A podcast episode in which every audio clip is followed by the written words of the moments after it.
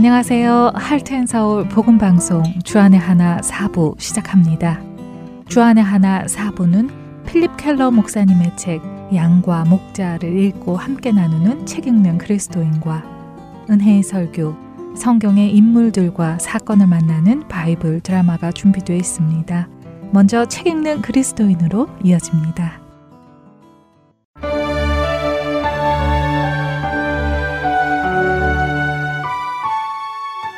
여러분 안녕하세요. 책 읽는 그리스도인 진행의 김혜나입니다. 필립 켈러가 쓴 양과 목자라는 책을 중심으로 지난 13주 동안 여러분과 이야기를 나누었는데요. 오늘 그 마지막 시간으로 여러분과 함께 정리를 한번 해보려고 합니다. 저는 개인적으로 이 프로그램을 진행하며 저의 여러 가지 모습들을 볼 수 있었고 우리 주님의 사랑과 보호하심을 볼 수 있었기에 참 귀한 시간이었습니다. 여러분은 어떠셨나요?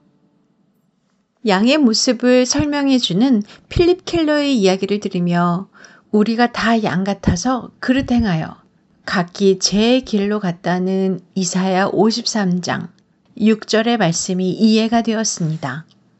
사실 양의 습성을 잘 모르는 일반 사람들은 양에 대해 순하고 깨끗하다 하는 이미지만을 가지고 있는 것이 대부분이지요. 저 역시 마찬가지였고요. 하지만 책 속에 등장하는 실제적인 양들의 모습은 순하고 깨끗한 양이 아니라 목자의 도움이 없이는 제대로 살아갈 수가 없는 동물임을 보았습니다. 자신의 상황에 만족하지 못하고 늘 불만 가득한 모습으로 자신의 울타리 너머로 빠져나갈 궁리를 하는 양. 오만하고 교활하여 서로 무리의 우두머리가 되기 위해 머리를 받아가며 싸우는 양들.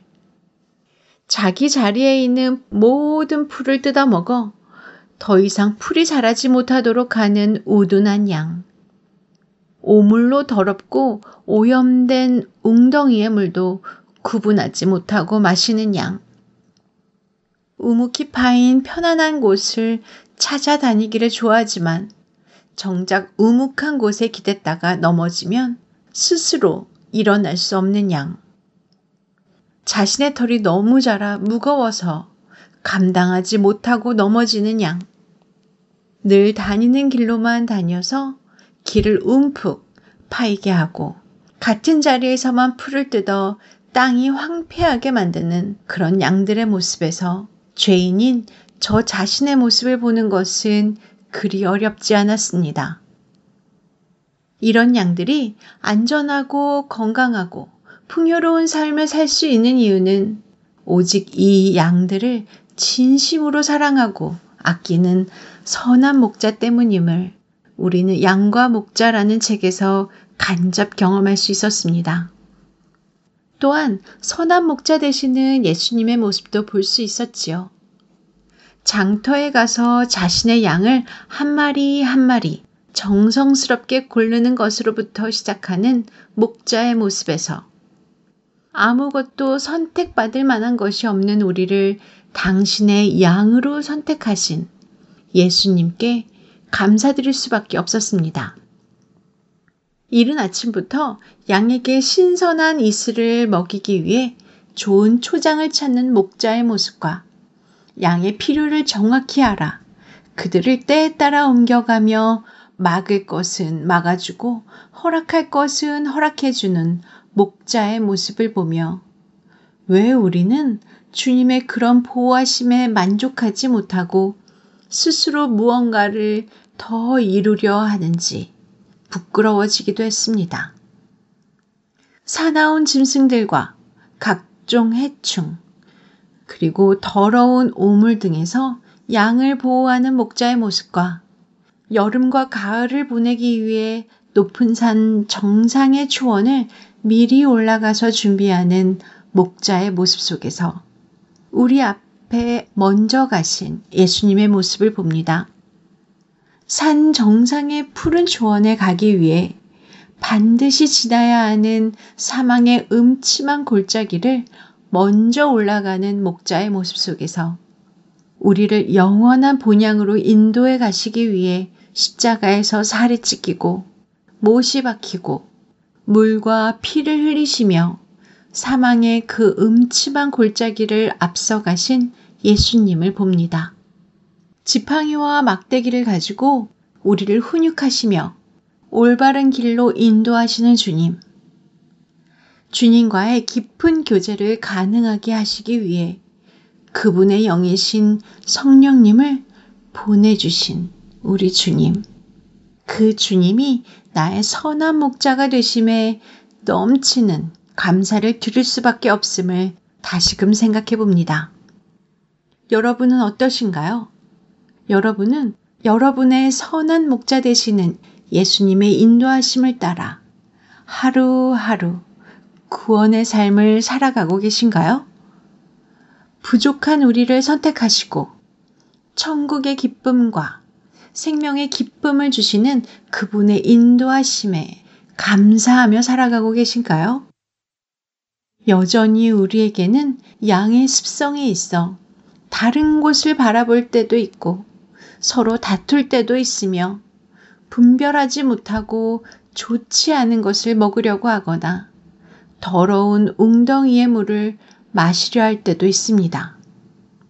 그러나 그런 모든 상황 속에서도 나의 목자 되시는 예수 그리스도께서 우리 각자를 보호하십니다.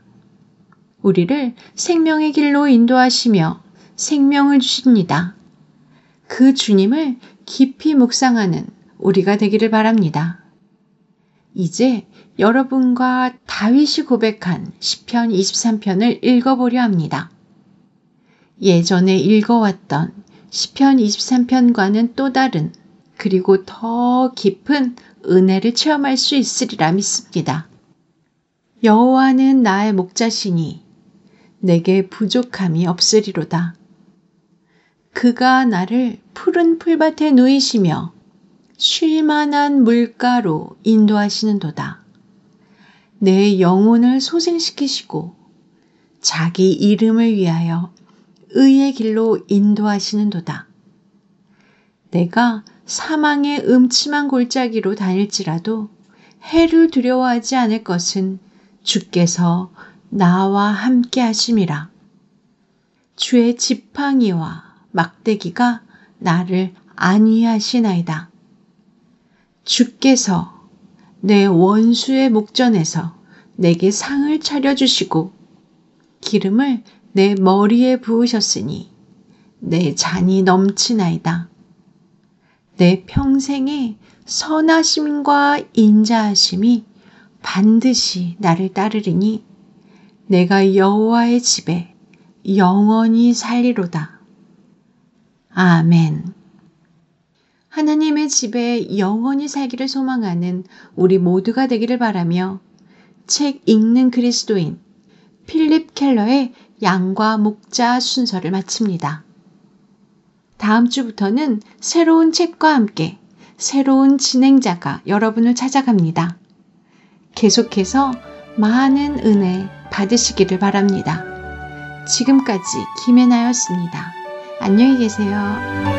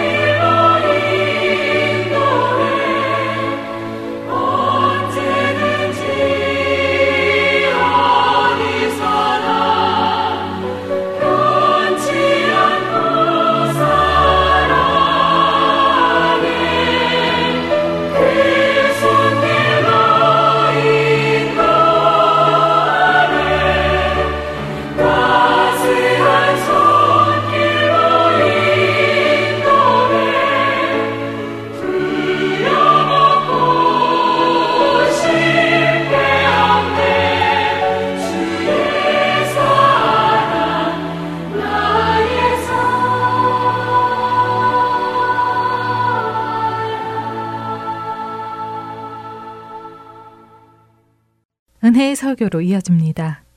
오늘은 서울 세문안교회 이상학 목사님께서 에베소서 1장 1절에서 6절을 본문으로 신인류의 출발이라는 제목의 말씀 전해 주십니다. 은혜의 시간 되시길 바랍니다. 에베소서는 사도 바울이 주후 61년에서 63년경 로마로 체포되어 이송되어서 가택 연금되어 있을 때 쓴 서신으로 알려져 있습니다. 당연히 수신자는 바울이 3차 전도 여행 때 교회 개척했던 에베소 교인들 그리고 에베소가 위치해 있는 소아시아에 있는 교인들을 대상으로 쓴 서신입니다. 이 에베소서는 종교개혁자 칼뱅이 특별히 좋아했던 서신입니다. 제네바시에서 종교개혁을 할 때 이 여섯 잔밖에 안 되는 짧은 서신서를 가지고 주일에 40차례를 설교를 할 정도로 아주 칼뱅이 매료되었었던 그런 서신입니다. 그도 그럴 것이 이 서신은 바울의 정교한 교리를 함축해 놓은 책이라고 얘기를 할 수 있습니다. 특별히 교회가 무엇인지, 교회의 본질과 정체성이 무엇인지, 교회를 알고자 할 때, 교회를 배우고자 할 때, 조상으로부터 물려받은 교회에 대한 인상이 아니고, 하나님이 우리에게 계시해 주시는 그 교회의 본래의 상이 어떤 것인지를 바르게 깨달아 알고자 할 때, 이 에베소서만큼 정교하고도 신령하게 서술해 놓은 책이 없습니다. 천천히 묵상해 보면요. 정말 신령한 책이에요. 아, 교회가 본래 이런 곳이구나. 하나님이 우리에게 주시기를 원하시는 교회, 예수님이 꿈꾸시는 교회는 이런 것이구나. 하늘에서 이 교회의 벽돌이 툭툭툭툭툭 떨어져서 교회를 내 앞에 이렇게 만들어 놓는 것 같은 그런 인상을 받습니다. 그래서 이 아미티지 로빈슨이라는 학자는 이 에베소서를 말하기를 바울 저술의 백미다라고 말을 했습니다. 신약학자 윌리엄 바클리는 사람이 쓴 가장 신적인 서술이다. 라고까지 얘기했어요. 그만큼 굉장히 신령한 서술이에요. 프린스톤 신학교 총장했던 존 맥케이가 이 책을 읽고 회심을 했는데 자신에게 일어난 일에 대해서 이렇게 서술을 했습니다. 존 스토트 목사님이 에베소서 강의에서 이 부분을 정리를 해 주셨습니다. 나는 새로운 세계를 보았다. 모든 것이 새로웠다. 나는 새로운 견해, 새로운 경험, 다른 사람들에 대한 새로운 태도를 갖게 되었다. 하나님을 사랑하고 예수 그리스도가 모든 것의 중심이 되셨다. 이 책을 통해서 나는 다시 살아났다. 정말로 나는 살아있는 사람이 되었다. 이 서신자가 갖고 있는 신령한 매력을 잘 드러내 보여주는 거지요. 그래서 저와 여러분이 2023년 이 새해에 이 서신서 안으로 한번 들어가 보자고요. 그럼 여기 안에서 새로운 공동체를 발견하게 될 것이고요. 새로운 사회를 발견하게 될 것입니다. 여기서 이 새로운 사회라는 것은 교회라는 사회를 말하는 것이죠. 그리고 이 교회를 이루는 나, 교회가 된 나, 내가 정말 어떤 존재인지를 깨우치게 되면서 감격하게 됩니다. 내가 낡은 존재가 아니고 새로운 존재라는 것. 인생 한 50년, 60년 지나면 이제 자기가 스스로를 볼 때 인생을 달아가는 인생으로 생각하지 않습니까? 달아간. 20대, 30대는 파릇 파릇하기 때문에 젊음 자체가 주는 꿈이 있어요. 50, 60, 70 넘어가면 달아가는 인생이 돼요. 죽는 날만 바라보고 살고 있다고 생각하는 거지요. 근데 이 책을 읽으면 내가 낡은 존재가 아니고 주님 안에서 끊임없이 새롭게 빚어질 수 있는 존재라는 희망과 가능성을 넣어줍니다. 새로운 인류라는 것을 알고 새로운 삶을 시작하게 됩니다. 연초에 제가 특세를 하면서 저 자신에게 새로운 깨달음이 찾아왔는데 그 깨달음의 결정적인 부분은 에베소서에 있는 교회론을 새롭게 발견하면서였습니다. 하나님께서 우리 모두에게 묵상하는 동안에 은혜 주실 줄로 믿습니다. 1장 1절 보면 이렇게 시작합니다. 하나님의 뜻으로 말미암아 그리스도 예수의 사도된 바울은 사도 바울의 자의식이라 그럴까요? 바울이 바울 자신을 어떤 사람으로 이해하고 있는가? 이 서신서의 저자인 사도 바울이 자신을 어떤 사람으로 받아들이고 있는가가 그대로 드러나지요. 나 바울은 어떤 사람입니까? 하나님의 뜻으로 말미암아 그리스도 예수의 사도가 된 사람이다. 하나님의 뜻으로 말미암아 나는 지금 여기에 있다. 자기 뜻, 자기 의지로 일하는 것이 아니고 하나님의 뜻을 따라서 내가 지금 이 자리에 있다. 여러분들이 먼저 이 하나님의 뜻 얘기할 때 먼저 이 오염돼 있고 남용돼 있고 타락돼 있는 하나님의 뜻에 대한 인상을 버리셔야 돼. 목사들이 흔히 성도들을 원하는 대로 움직이려고 할 때 이거 하나님 뜻이야. 이런 식으로 얘기해 버려요. 그래서 성도들 안에 한국교회 성도들 안에 하나님 뜻 얘기하면 무엇인가 거기 바닥에 내가 거역할 수 없는 어떤 권위 의식이 전제되어 있는 듯한 인상을 가지고 이 말씀을 받아요. 그거 오염되어 있는 하나님의 뜻이에요. 타락되어 있는 하나님의 뜻이에요. 성도들 안에서도 이런 부분들이 작동할 때가 있습니다. 이거 다 지워버려야지 됩니다. 사도 바울은 그런 뜻에서 지금 하나님의 뜻으로 말미암아라는 말씀을 하고 있는 것이 아닙니다. 하나님의 뜻을 따라 지금 내가 이 자리에 있다. 이게 사도죠. 어파스톨로스 보냄받은 자라는 뜻이에요. 어떤 일을 위해 택함 받고 부르심 받아서 지금 나는 이 일을 하고 있는 보냄받은 자이다.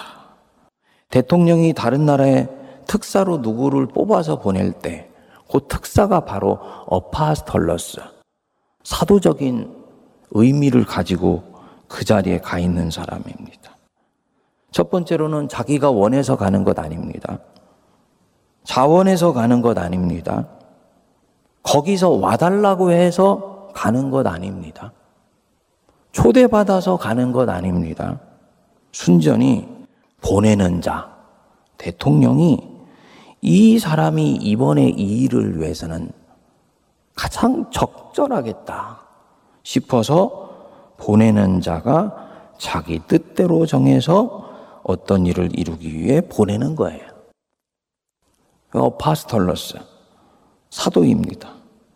그렇기 때문에 이 사람이 사도라면 사도적 사명을 가지고 내가 여기에 와 있다 생각한다면 가서도 자기 생각대로 말하지 않습니다. 항상 크고 작은 무엇을 하고 무엇을 생각하고 계획할지라도 나를 보낸 자가 지금 내게 뭘 하라고 하시는가? 이거 염두에 둬요. 자기 계획이 있을 수 있어요.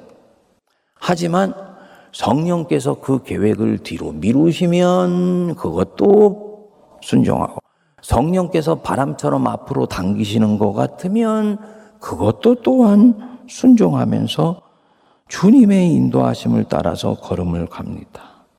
나를 보낸 자가 내게 뭘 하라고 하시는가? 이거 항상 염두에 두는 거지.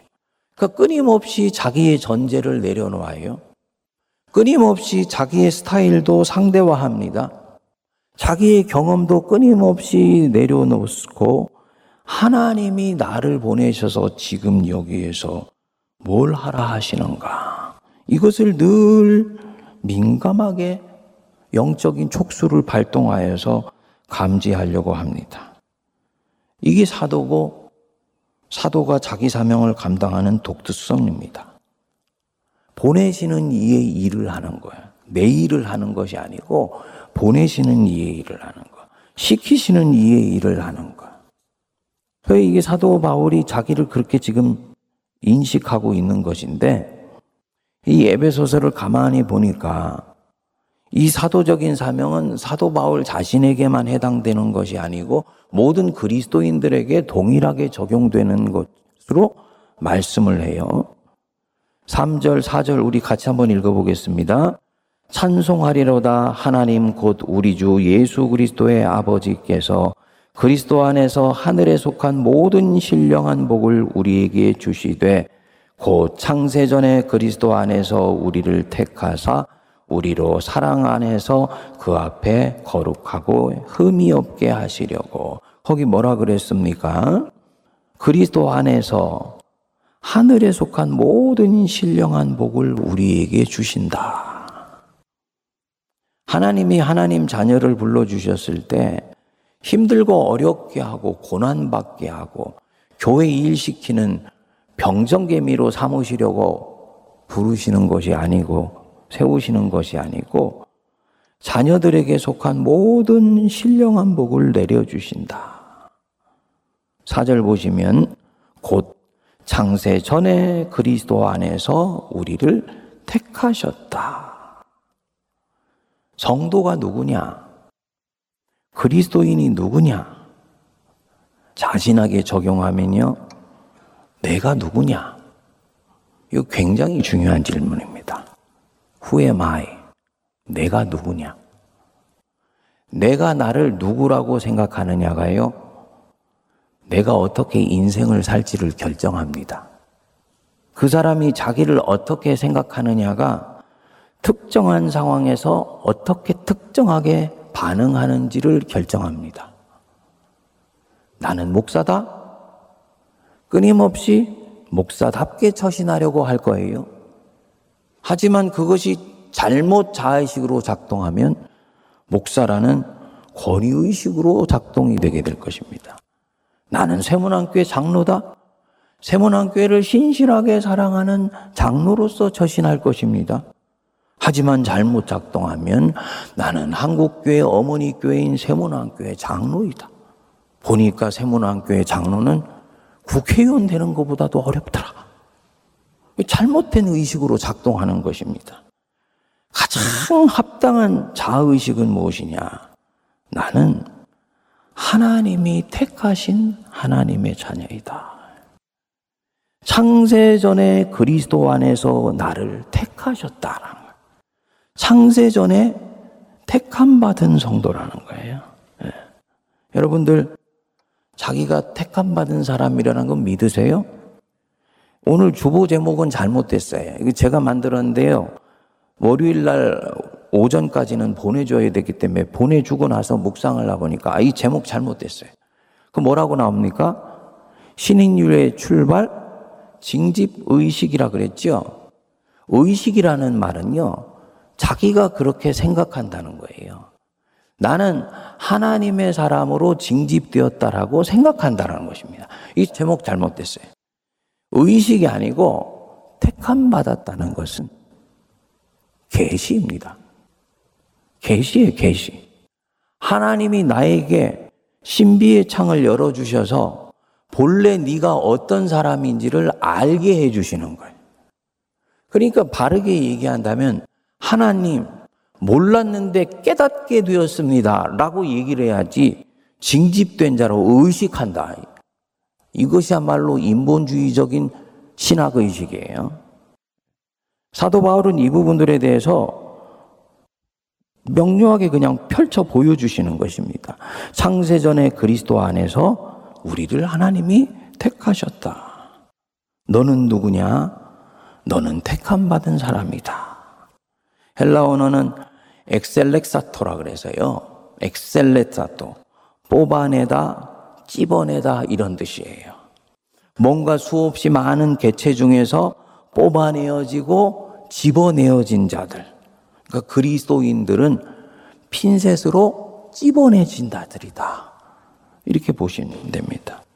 예수님이 하신 말씀이 생각나시죠? 너희가 나를 택한 것이 아니요 내가 너희를 택하여 세웠다. 그러니까 네 의지로, 네 선택과 결정으로 네가 지금 여기에서 나를 믿고 따르고 있는 것이 아니다. 예수 그리스도를 구주로 믿고 영접해서 네가 하나님 자녀가 되었다라고 생각하면 안 돼. 물론 결단은 네가 해. 하지만 그 결단 뒤에는 성령 하나님이 역사하셔서 네가 결단할 수 있도록 하나님이 일하신 것이라는 걸 너가 알아야 된다 이 얘기지요. 그래서 내가 너를 택하여서 너는 지금 여기에서 그리스도인으로 살아가고 있는 것이다. 이 택함이 언제 일어났다고요? 사절 다시 보시면 창세전에 일어났다는 게 창세전에. 놀라운 말씀이에요. 놀라운 계시입니다. 시간 속에 갇혀 살고 있는 나로 하여금 나라는 지금의 이 존재가 영혼 속에서부터 출발되어진 존재라는 것을 깨달아 알게 해주시는 거지요. 창세 전부터 세상이 시작되기 전부터 영혼에서부터 너는 이미 택함 받아서 시간이라는 이 자리로 초대받아 살고 있는 것이다. 그렇기 때문에 너는 시간 속에 있지만 절대로 시간에 갇혀 있는 자가 아니요 영혼을 향해서 영혼을 바라보며 살아가고 있는 영원한 존재이다. 이게 성도라는 거예요. 그러니까 코로 숨쉬는 인간, 피조물로 살아가고 있는 다른 사람과 성도는 기본적으로 존재가 다르다는 것을 이미 사도 바울이 설파하시고 계신 것이죠. 선택교의 핵심 중의 한 부분입니다. 여러분, 그 뒤에 또 뭐라고 말씀합니까? 5절 보시면, 기쁘신 뜻대로 우리를 예정하셨다. 새벽에 이 말씀 묵상하는데 어떻게 그렇게 감사하신지. 기쁘신 뜻대로 우리를 예정하셨다. 주님이 나를 그리스도인으로 부르실 때 고민하시지 않았다. 이놈 잘할까? 이놈 끝까지 잘 갈 수 있을까? 터프한 인생 한복판에 내던져졌을 때 내 백성으로 잘 살아낼 수 있을까? 고민하시지 않았다는 거예요. 기쁘신 뜻대로 나를 예정하셨다. 바로 얘야. 야곱과 에서 중에 야곱을 택할 때 추저하지 않은 거지. 이놈이라면 틀림없다. 기쁘신 뜻대로 나를 예정하신 거예요. 묵상해 보면요. 깨달음이 오죠. 아, 주님이 나를 기뻐하시면서 정하셨구 나. 나는 모르지만 나를 정하신 그 속에 나는 알 수 없는 하나님의 안목이 있다라는 걸 믿으셔야 돼요. 우리는 모르지만 우리 안에 있는 잠재력과 가능성을 보시고 주님이 나를 기쁘신 뜻대로 예정하셔서 지금 이 자리로 초대받아 그리스도인의 인생이 펼쳐지고 있다는 것 믿으시기 바랍니다. 심오한 뜻이 담겨 있습니다. 그리스도인의 인생은 우발적이거나 우연적인 것이 아니다. 어머니 아버지가 결혼해서 나를 낳은 거 그거 육체적이고 물리적이고 생물학적인 것. 인간적인 가족 관계의 산물이다. 근데 아니라는 거예요. 그 속으로 들어가 보면 하나님의 섭리가 들어있다. 나를 선택하셔서 엑셀렉타사토 하셔서 나는 지금 예수 믿고 있고 그리스도인으로 살아가고 있다. 주님, 내 인생은 우발적인 것 아닙니다. 돌발적인 것 아닙니다. 운명 속에서 펼쳐지는 것도 아니고 운명에 묶여 있는 것도 아닙니다.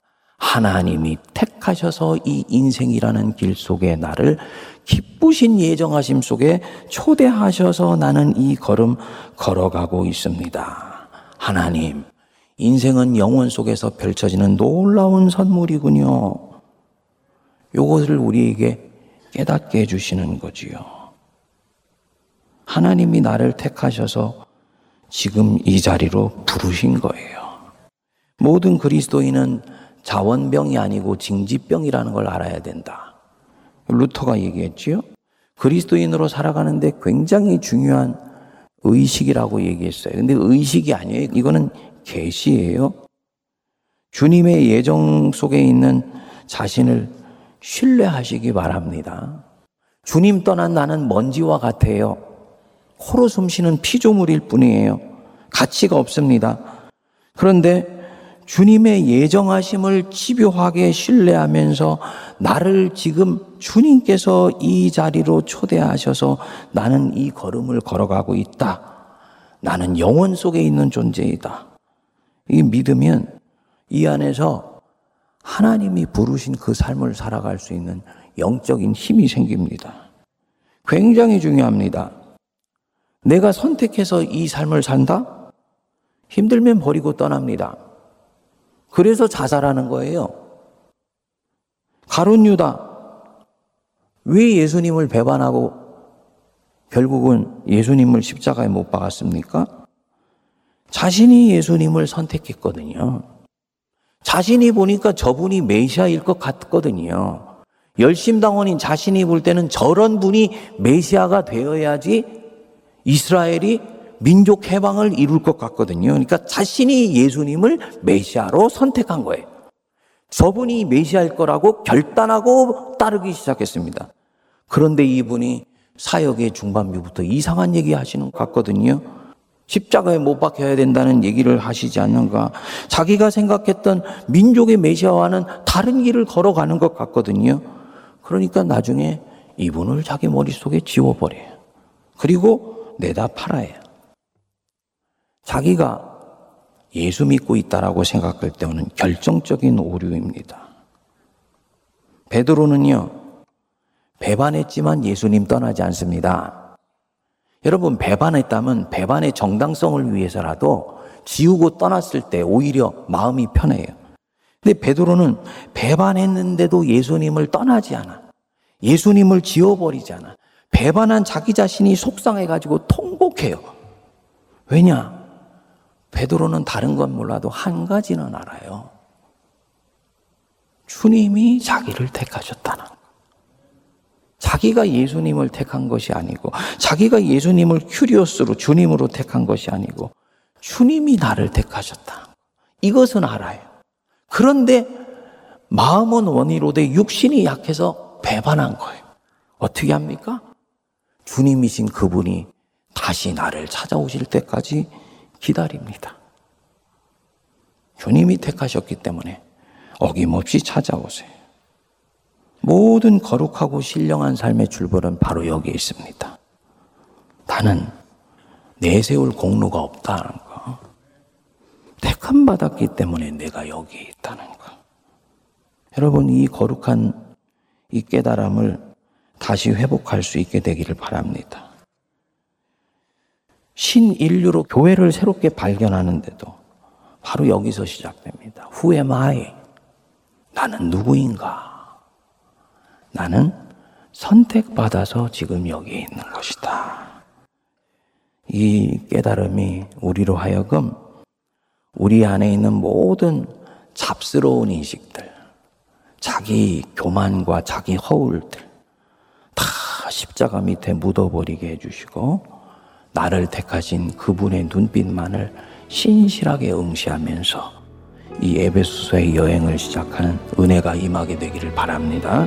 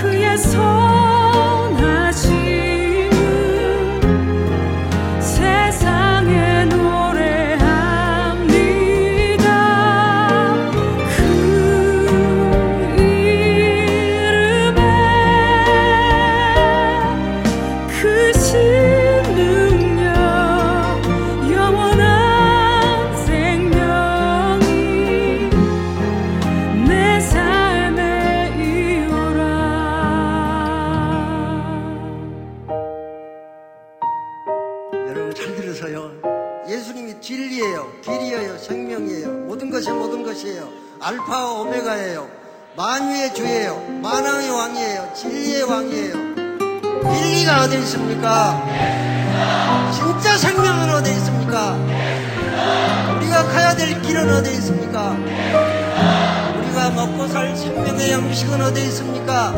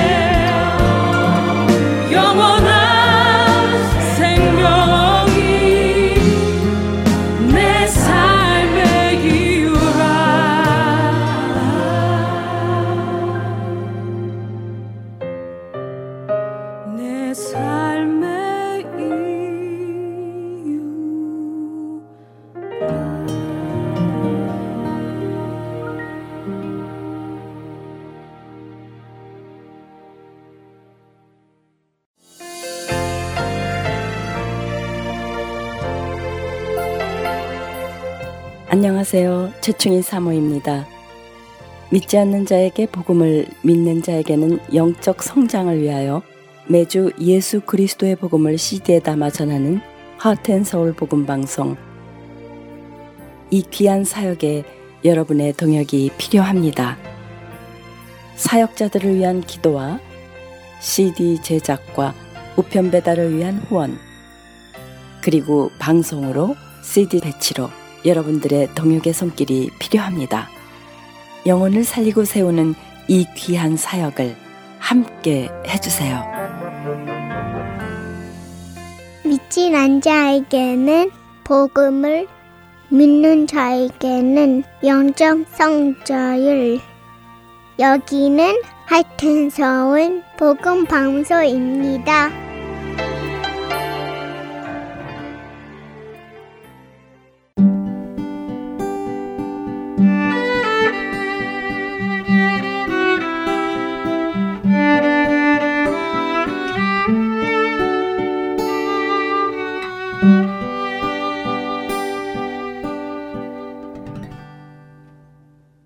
성경 속의 인물들과 사건을 만나는 바이블 드라마로 이어집니다.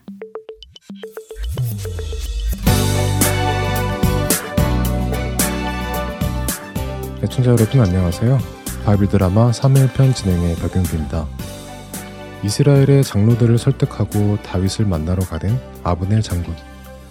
아브넬 장군은 자신의 병사 20명만 데리고 헤브론으로 갑니다. 다윗 장군과 싸울 생각이 전혀 없다는 것을 보여주기 위해 군대를 데리고 가지 않았습니다. 그때 다윗의 군대 장관 요압은 마침 적군과 싸우기 위해 자리에 없었습니다. 자신을 찾아온 아브넬 장군은 다윗을 진심으로 반갑게 맞이했습니다. 아브넬 장군, 정말 오랜만입니다. 그동안 어떻게 지내셨습니까? 정말 잘 오셨습니다. 다윗 왕이시여, 그동안 평안하셨습니까? 다윗은 이렇게 찾아온 아브넬 장군을 위해 큰 잔치를 벌였습니다. 다윗 왕이시여, 저를 이렇게 환대해 주시니 정말 감사드립니다. 제 기분이 너무 좋군요. 제가 이제 돌아가면 모든 이스라엘 사람들을 불러 모아 다윗 왕께서 참된 왕이신 것을 받아들이도록 준비하도록 하겠습니다. 그러면 다윗 왕께서는 원하시는 대로 이 나라를 다스리시면 되겠습니다. 아브넬 장군, 이렇게 한 마음이 되어 주시니 정말 감사합니다. 자, 편안히 돌아가시고 말씀하신 대로 이스라엘 열 지파에게 설명을 잘 해주시기 바랍니다. 여부가 있겠습니까? 저만 믿으십시오. 이렇게 하여 아브넬 장군은 기분 좋게 길을 떠났고 다윗도 그를 편안히 보내줍니다. 이렇게 잔치가 끝나고 아브넬 장군이 돌아간 직후 다윗의 군대 장관 요압은 적군과의 전투를 승리로 마치고는 많은 전리품을 가지고 돌아왔습니다. 그때 요압의 부하가 요압 장군에게 보고를 했습니다. 요압 장군님, 수고 많으셨습니다. 오늘도 대승리를 거두셨군요. 그래, 별일 없었느냐? 아, 예. 사실 별일이 있었습니다. 별일이 있었다고? 그게 무슨 말이냐? 어서 얘기를 해봐라. 네, 사실 아브넬 장군이 다윗 왕을 만나고 돌아갔습니다. 아브넬 장군이 그래 다윗 왕을 만나서 어떻게 되었느냐?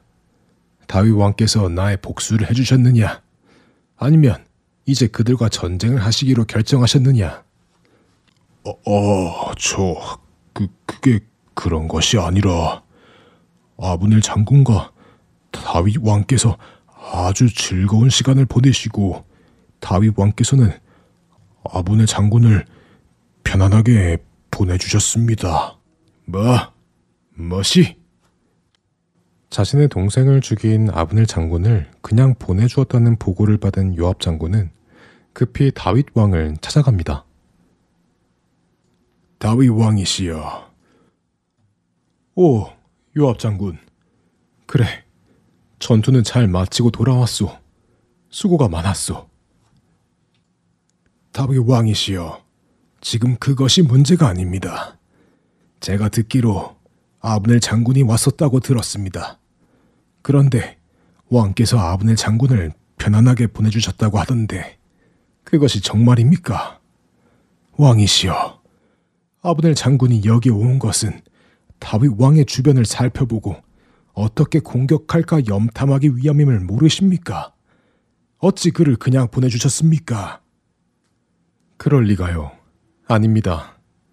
제가 이야기를 해 보았는데 아브넬 장군은 내가 이스라엘의 왕이 되도록 돕겠다고 했습니다. 사실 요압 장군은 자신의 동생의 죽음에 대한 복수심에 불타고 있었기에 다윗이 평화적으로 이스라엘의 왕이 되려고 하는 것에 관심이 없었습니다. 그래서 그는 다윗 왕 앞에서 나온 후에 급히 자신의 부하를 아브넬에게 보냅니다. 너는 급히 아브넬을 뒤쫓아가서 다윗 왕이 하신 말씀이 있으니 다시 돌아오시라 하고 데리고 오도록 해라. 네. 요압의 부하는 말을 타고 급히 아브넬의 뒤를 쫓습니다. 급히 쫓은 요압의 부하는 아브넬 장군을 만나 그를 다시 데리고 옵니다. 그렇게 하여 다시 돌아온 아브넬 장군. 요압은 그 아브넬을 만나러 나가지요. 어, 아브넬 장군님, 어서 오십시오. 아, 유합 장군. 그동안 잘 지냈어.